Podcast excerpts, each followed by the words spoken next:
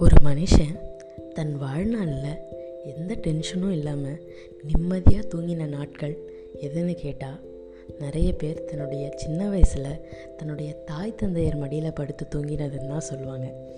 அதுலேயும் அவங்க சொல்லக்கூடிய அந்த சின்ன சின்ன கதைகள் அதில் ஒரு லாஜிக்கே இல்லைனா கூட அவங்க சொல்கிற கதையில் இருக்க அந்த மாரல் வந்து நம்மளை சிந்திக்கவும் ரசிக்கவும் வச்சுருக்கு. அப்படி என் தாய் தந்தையர் வழியாக நான் கேட்ட சில கதைகளை இந்த பாட்காஸ்ட் வழியாக உங்ககிட்ட கொண்டு வந்து சேர்க்கணுன்னு இந்த சிறு முயற்சி எடுத்திருக்கேன். நன்றி.